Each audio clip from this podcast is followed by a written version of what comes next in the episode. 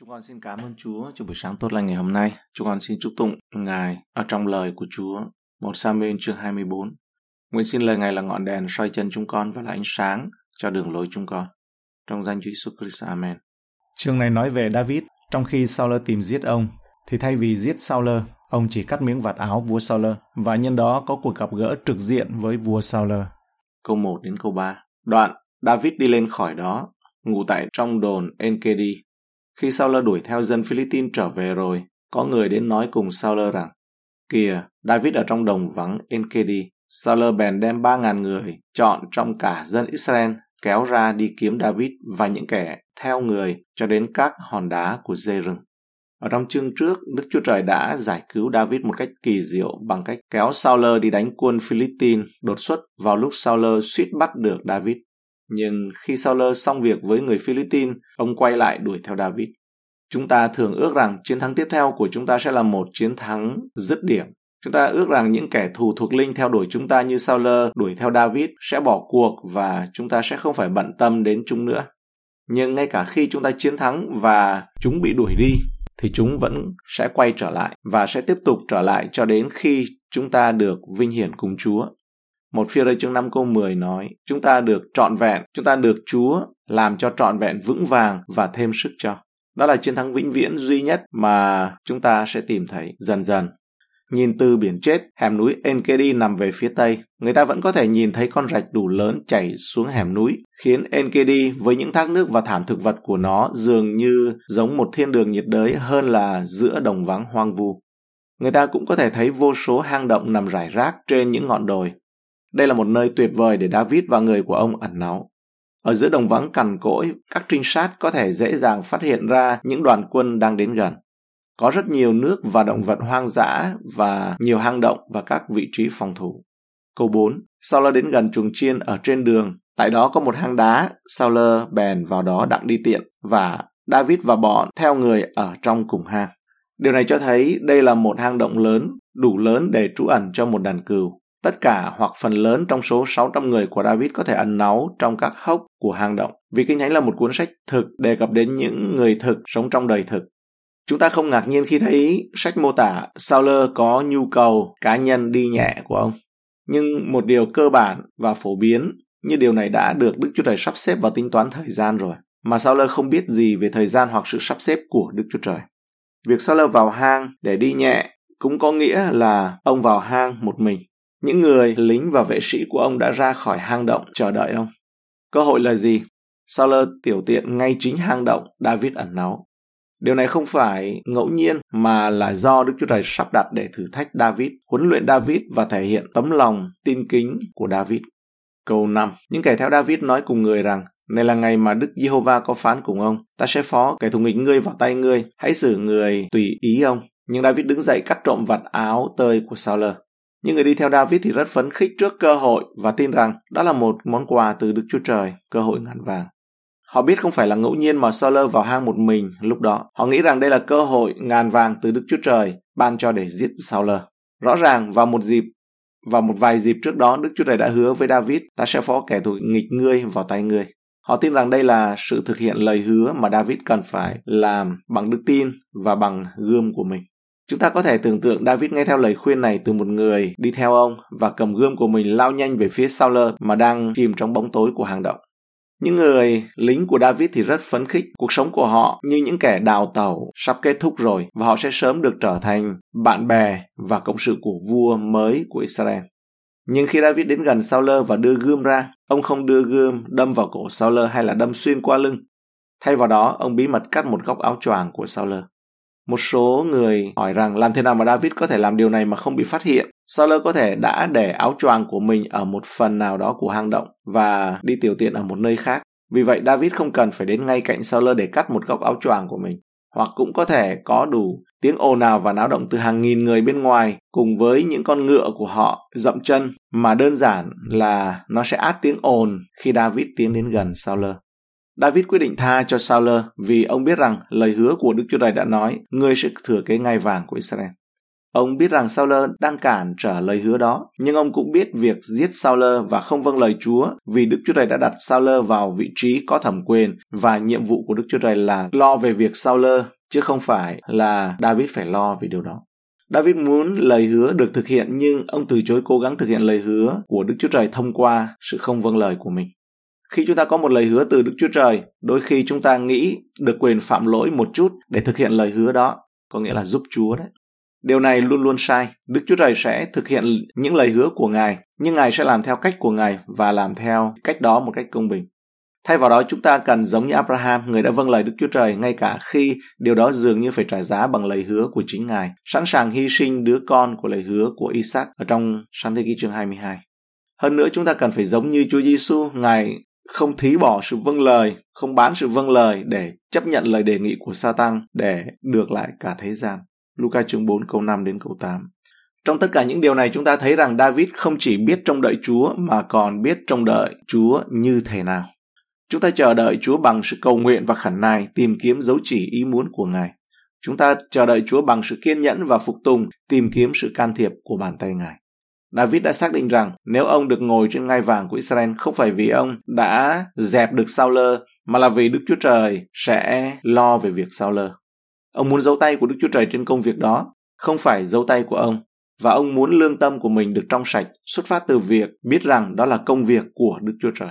Chúng ta cũng thấy rằng lòng của David không hề chứa đựng sự cay đắng và tức giận đối với Saul lúc này. Ngay cả khi Saul làm cho đời sống của David hoàn toàn khốn khổ, David vẫn tiếp tục dâng nó lên với Chúa và ông nhận được sự tẩy rửa mà Chúa ban cho khỏi sự tổn thương, sự cay đắng và giận dữ. Nếu David cất giữ sự cay đắng và giận dữ đối với Saul, có lẽ ông sẽ không cưỡng lại sự cám dỗ lúc này là giết Saul vào một cơ hội dường như không hề có sự rủi ro chút nào.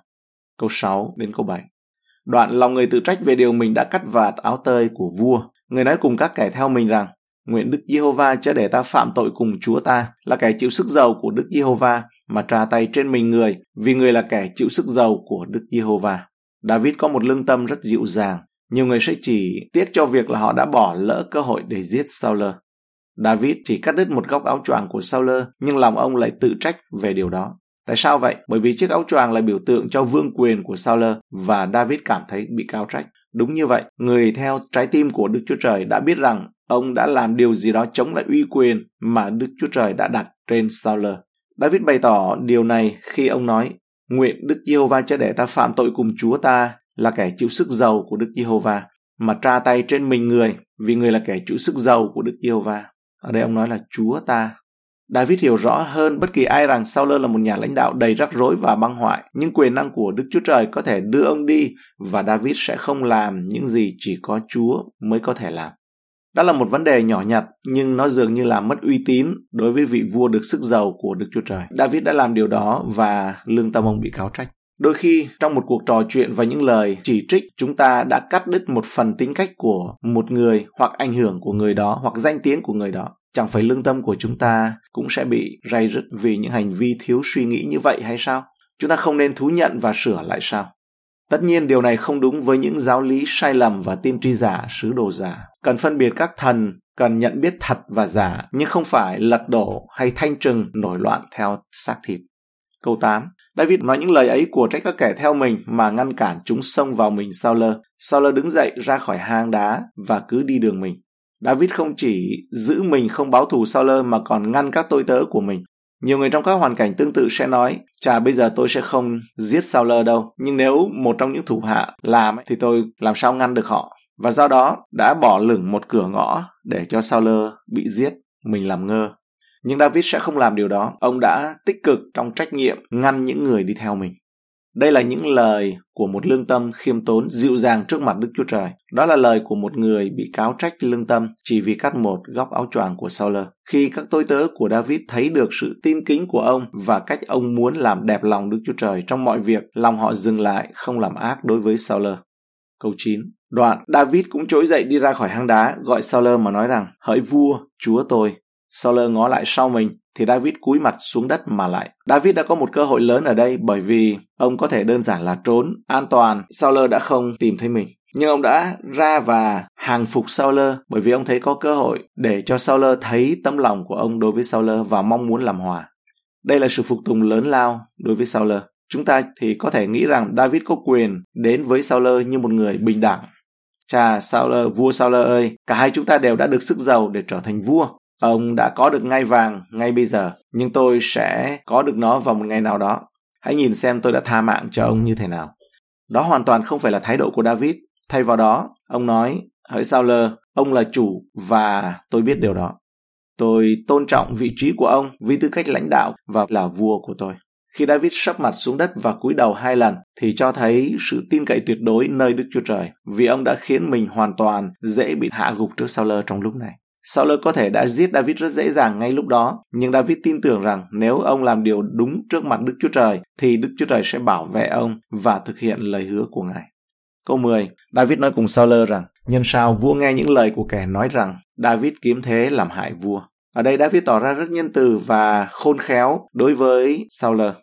David biết rất rõ rằng nỗi sợ của Sauler đến từ chính Sauler chứ không phải từ ai khác. Nhưng David đã chuyển cái lỗi sợ hãi đó cho một ai đó để Sauler dễ dàng nói rằng họ đã sai thay vì là ta đã sai.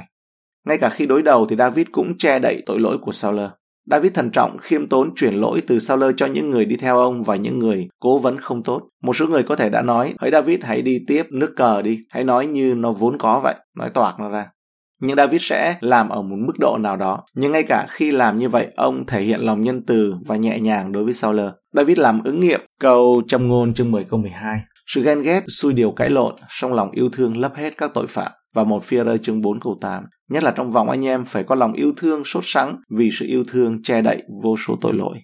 Câu 11. Kìa, hãy xem, chính mắt vua có thể thấy được rằng ngày nay trong hang đá Đức Giê-hô-va đã phó vua vào tay tôi. Có người biểu giết vua, nhưng tôi dung thứ cho vua mà rằng ta không tra tay trên mình chúa ta, vì người là đấng chịu sức giàu của Đức Giê-hô-va. Nguyên tắc không tra tay chống lại những người lãnh đạo được sức giàu của Đức Chúa Trời là tốt và quan trọng, nhưng đáng tiếc thay, nhiều khi điều này đã bị lạm dụng vì không hiểu biết và sợ hãi, vì không được dạy dỗ đúng đắn Cụm từ đừng đụng đến người được sức giàu đang thịnh hành trong một số cơ đốc nhân và nhiều nhà lãnh đạo.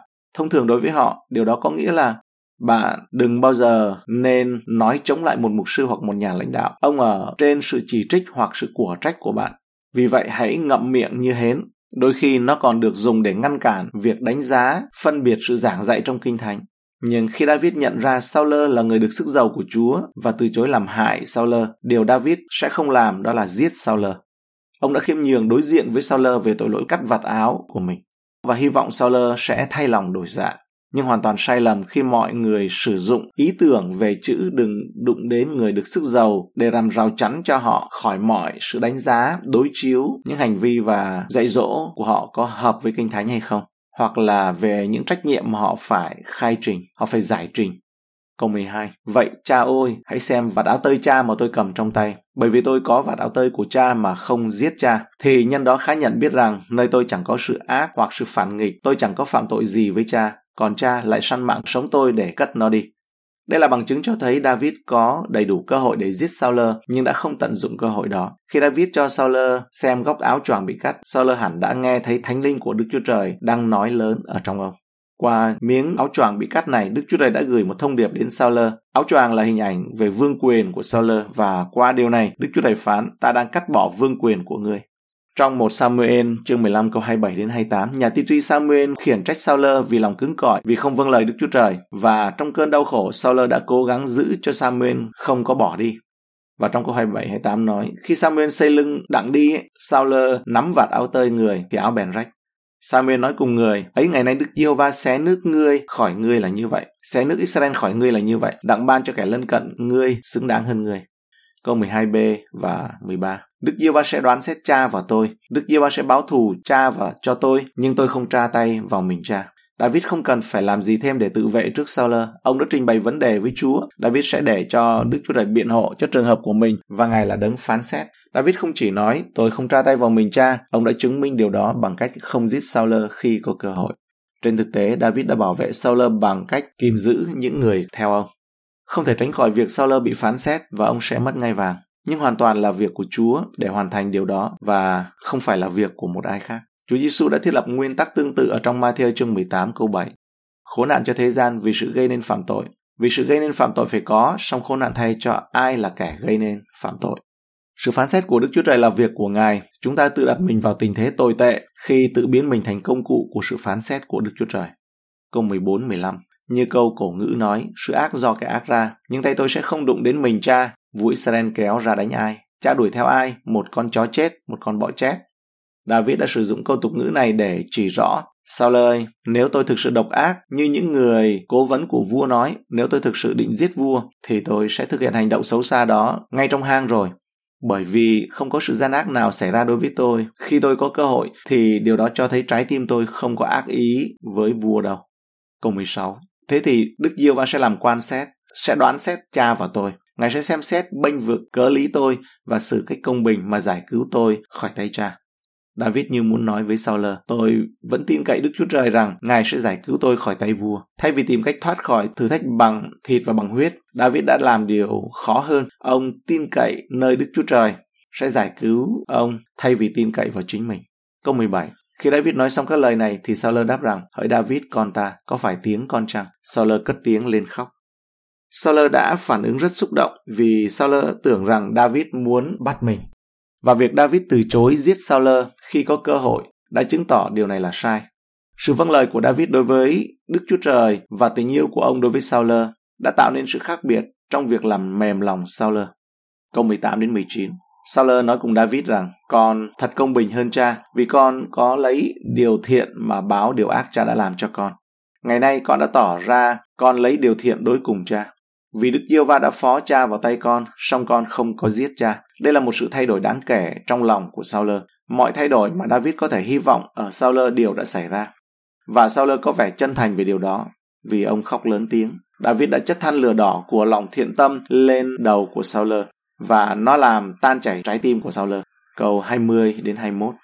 Khi người nào gặp kẻ thù nghịch mình há để cho nó đi bình yên vô sự sao? Nguyện Đức Diêu Va lấy điều thiện báo cho con về sự con đã làm cho cha ngày nay.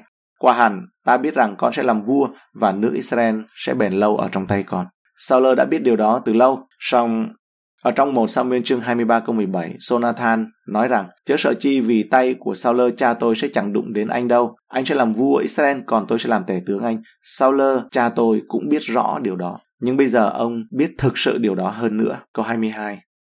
Vậy bây giờ, hãy nhân danh Đức Yêu Va thề cùng ta rằng con sẽ chẳng diệt dòng dõi ta và chẳng hủy dòng dõi, hủy danh khỏi nhà tổ phụ ta. Sao chỉ muốn giống như lời hứa mà David đã hứa với Jonathan trong một Samuel chương 20 câu 13 đến 16. Vào thời đó, khi một ngôi nhà hoàng gia thay thế một ngôi nhà hoàng gia khác, ngôi nhà hoàng gia mới thường giết tất cả những người cai trị tiềm năng từ ngôi nhà hoàng gia cũ.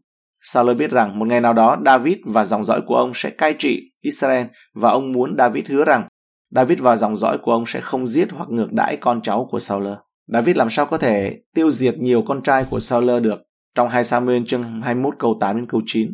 David đã tự ràng buộc mình với những lời thề của mình, nhưng ông không thể ràng buộc Đức Chúa Trời.